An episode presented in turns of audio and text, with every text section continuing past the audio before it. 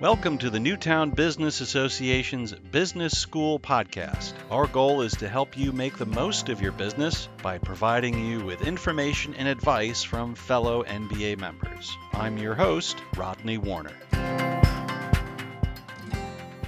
Welcome to the NBA Business School podcast. I'm your host, Rodney Warner, and today's guest is Susan Markham. She's the founder of Awakening, which is a coaching and consulting business, and she works on business and life coaching. Thank you for joining us, Susan. Thank you very much for having me, Rodney. And today's topic is trying to reach a work and life balance yeah. in your life, which of course all of us want. There are times when we want more money and more work, and there are other times when we'd like more time and more life. So it's it's definitely a struggle, I think, especially now since so many of us back in the day work was someplace else and we could go somewhere and that would be work and we'd come home and that was our home and that was our life but now increasingly everything's under one roof yeah. And, and i don't think it's it's ever been stretched like this ever before. Why don't we start with the basics? What's okay. considered work? You know when you mentioned to me that we'd be talking about work life balance my first go-to source before i teach or coach or even just you know come up with topics for myself first go to place is the dictionary. So what is the standard definition so the definition in Webster's work is an activity of either mental or physical effort done to achieve a particular purpose or result. So, said concisely, it's a mental or physical activity that will give some sort of an outcome and hopefully an income too. The non traditional, if you'd ask me what I think work is, I would say it's putting an effort into something that fulfills an aspect of yourself as a human being fulfills your purpose, fulfills your skill utilization,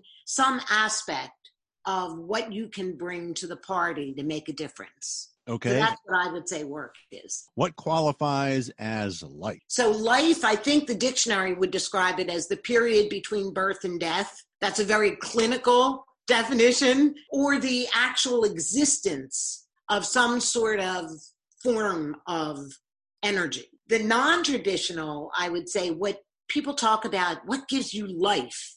So, what gives you vitality? What gives you energy? What gives you vigor? What lights you up?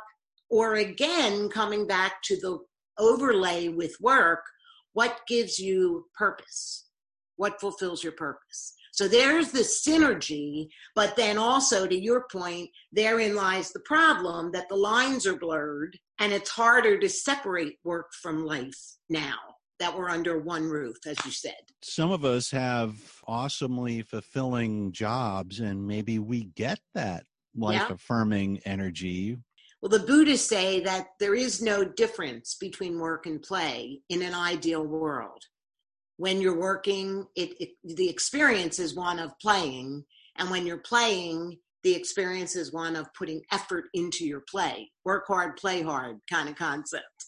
So how do you decide how much of each do you want? How much life do you want? How much work do you want what's a good way to decide I came up with this process many years ago called the front of the journal, the back of the journal. And you can separate it into two categories your longings and discontents. So, where do I wish something were different? Where am I unsatisfied with the way things are?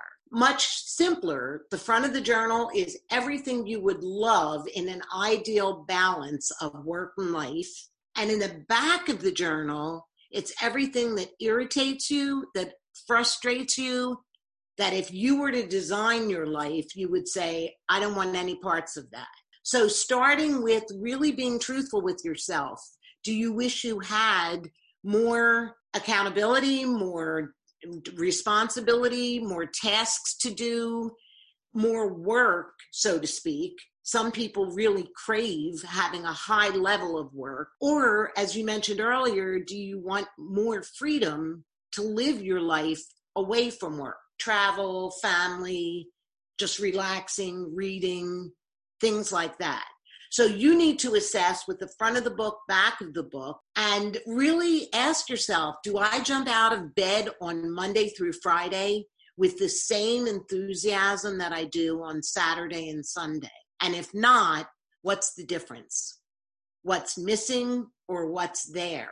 So, how do you achieve this balance? While you're doing the front of the book, the back of the book, what will become very, very evident and will kind of emerge naturally, organically, is your why. There's a lot of, you know, talk these days, the buzzword of creating your why, but people truly are coming in touch with you know what's the point? What am i here for? What is my purpose in life? Especially now when so many people have had to do a complete 360 on what they thought would be the outcome at this point in their life. And where they're at now they may need to start over or they may need to adjust creating boundaries etc so there's three steps that i recommend to achieve that balance. Number one you assess for yourself. What is acceptable and what's not acceptable? Front of the book this is what i'd love in a perfect environment. Back of the book this is not okay. Then the second thing is you need to communicate this broadly to the people that you work with and for. So i'll give you a brief example. When i first started working at my last company all of the coaches had an internal coach and i was brand new to the industry and i'm a kind of night person an owl they call us so 10, 11 o'clock at night, it's not unusual for me to be sending emails and communicating with people. My coach would ask me for documents at 10, 11 o'clock at night. And sure enough, I'd send them to her. And then one night, I just didn't feel like working late at night. And I noticed I started to kind of resent the fact that she kept expecting me to send these to her. And she would keep pinging me. I know you're on instant message. I can see your lights turned on. Why aren't you responding? And I thought, this is not okay. So I had trained her that it was acceptable to expect me to respond at 10, 11 o'clock at night.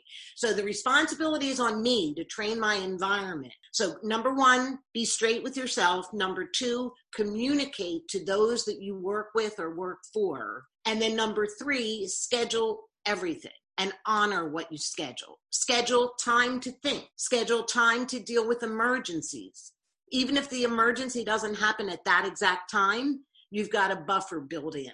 Okay, that's for starters. I have other ideas, but that'll, I think, get the ball rolling. Yeah, you can save that for your paying customers. Let's say you're blessed with things are going okay, you're you're feeling good. Both sides of your life seem in good shape. How do you keep one side from creeping into the other? Number 1, I think it's important to really take the time to assess. Assess the day that you have coming up. So every Monday night, I'll look at Tuesday. And then at the end of Tuesday, I look back on Mon- uh, on the day on Tuesday and really determine did I accomplish what I needed to accomplish?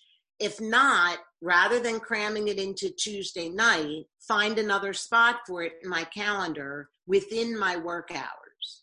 Setting boundaries is critical, especially now that the lines are so blurred and your office is three steps away instead of a commute, traffic no longer is the buffer. Or, you know, I got stuck in, in some road detour. That's no longer a buffer. So, making sure that you have boundaries and you're realistic in what you're saying yes to and what you're saying maybe and what you're saying no to. I never jump to say yes without checking my schedule first. So even if I think next week is fairly open between one and three most days, I won't say yes to someone if they ask for that time. I'll say, let me get back to you. It, it might be good, but let me get back to you. And I make a commitment to get back by a certain point in time. The worst place to store any reminders is in your mind. And especially the busier you get, the more you, you're keeping in your mental filing system. So keep a little booklet with you or your phone, anything to capture all the commitments that you make around work in the course of the day. And then you put them into your calendar every night. so that your calendar is a direct reflection of what you're doing and what you're not doing. And give yourself some space to breathe. Take a walk in the middle of the day. Make sure to insert time because it may not come to you or uh, naturally. Of course, we're talking about more than just your boss. Well, like you yeah. gave in your example, most of us in the NBA, we we own one kind of business or another, and really the boss is the client or the customer. The issue isn't do I keep my job; it's do I keep my business. Yeah. Does that dynamic really change anything, or is it just a different cast of characters? I think it's all your perspective, or the common buzzword these days is mindset. If your mindset is I need to do whatever I can to keep a client I will jump through any hoops. I will make myself available 24 7. Then the client will utilize you 24 7. And just as I started to build resentment, the resentment is really towards myself that I didn't establish the boundaries early on. So I think it's critical when you're engaging with a client or a potential client to establish up front I am available between these hours by appointment or whatever your rules are. You make sure that you create rules that are workable for you. And then there's always the exception. If you have an emergency, text me. Be sure to be clear about what type of communication works best for you, also. Because if you just say, email me, but you stop looking at your email at seven o'clock at night, then that emergency suddenly didn't get handled and you have a dissatisfied client.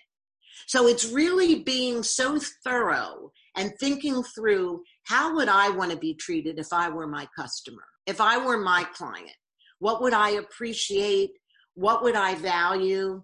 And what would I need in order to have a really rock solid work relationship? I think there's always a constant churn of people switching jobs, switching careers. But I think now with COVID 19, there are whole industries that are really suffering. And on the other hand, there are some industries that are doing really well. So, how does all this work if you're also doing a career or a job change? I've had a lot of people come to me and say, I really was pretty advanced on my path, on my career path. And now another buzzword is pivot. So now I have to completely turn around and almost come in at the bottom of the ladder of the totem pole. What I think is important is to bring some aspect of curiosity, discovery, learning. Again, it's the way you think about it, how you approach something your perspective or your mindset that's going to make the same opportunity occur completely differently for two people. The optimist will say, Wow, I'm going to learn a whole new field. Maybe challenging, but wow, I'm going to grow and develop myself in ways I never thought I would. And the pessimist is going to say, Oh man, I don't want to go through that. I already spent 20 years learning my trade. It's all here in your mind to craft or shape what your next step is going to look like. You know, they they talk to great athletes and they say, I'll use football as an example. Someone throws a Hail Mary pass. There's nobody downfield. And suddenly a running back comes long and scoops up the ball and they go into the end zone and they score the winning touchdown. They ask the quarterback, did you rehearse that play? What happened? And nine times out of 10, the athlete will say, I envisioned it. So seeing it in your mind first, seeing it as possible, will then allow you to gravitate towards that rather than all the reasons why it's not a good idea. And you'll find those reasons. You'll always, what did Henry Ford say? If you think you're, you can, or if you think you can't, you'll always prove yourself right. You know, the reality is for many of us that for financial reasons, or maybe we have professional goals, we want to achieve certain success that we're probably leaning heavy on the work side and maybe a little lighter on the on the life side. For people who who live like that, do you have any suggestions on how to make the most of the time they're spending on the life side that they're, you know, kind of carving away from the time they spend at work? You know, there are rules, and we'll see things on sitcoms, on television, or hear of incidents. I walked into a meeting and they had a basket, and I had to put my phone in the basket. And I've never sat through a two hour meeting without my phone. And it kind of upset me and freaked me out a little bit because I didn't know what to do without my phone in case somebody needed me. But you know what? When you really look at what are true emergencies and what are kind of constructed emergencies, well, I just want to get it out of the way now so I don't forget about it tomorrow. That's not really an emergency. So, number one, limit your time with your device. I would carry my laptop with me when I was the owl at my last job. My laptop would go into the living room with me after dinner, and then it would go into the bedroom at night when I was watching television and trying to have conversations with my husband. But one eye is on him and one eye is on my screen. So I made a practice of leaving my computer physically in my office and not checking my emails. And I've communicated to all the people in my life if you need me after hours, text me. I'll answer texts. I won't answer emails. I'm not reliable. So the onus is on me to make sure that I check my text and I live up to leaving my devices for the most part in my office space. Another thing is really limit your access, turn your voicemail on, and limit your availability to your work friends and life and, and personas. And let them know in an emergency, please text me. If this can wait until tomorrow, I'll get back to you by 10 a.m. tomorrow morning. And always give them a commitment. The third thing that I would say is really take time to take stock of what you're grateful for. Gratitude is a huge, huge player in the world today. I noticed when the pandemic started, instead of looking at all the things that were uprooted, that all the things that had changed, been disrupted, that I had a sense of loss about, I decided every morning to pick one thing that I was grateful for. And I remembered opening my refrigerator and it was full of food. And I thought, wow, all the people that either don't have food or can't get to a market, I am so grateful that I have sufficient food and, and staples to keep me going.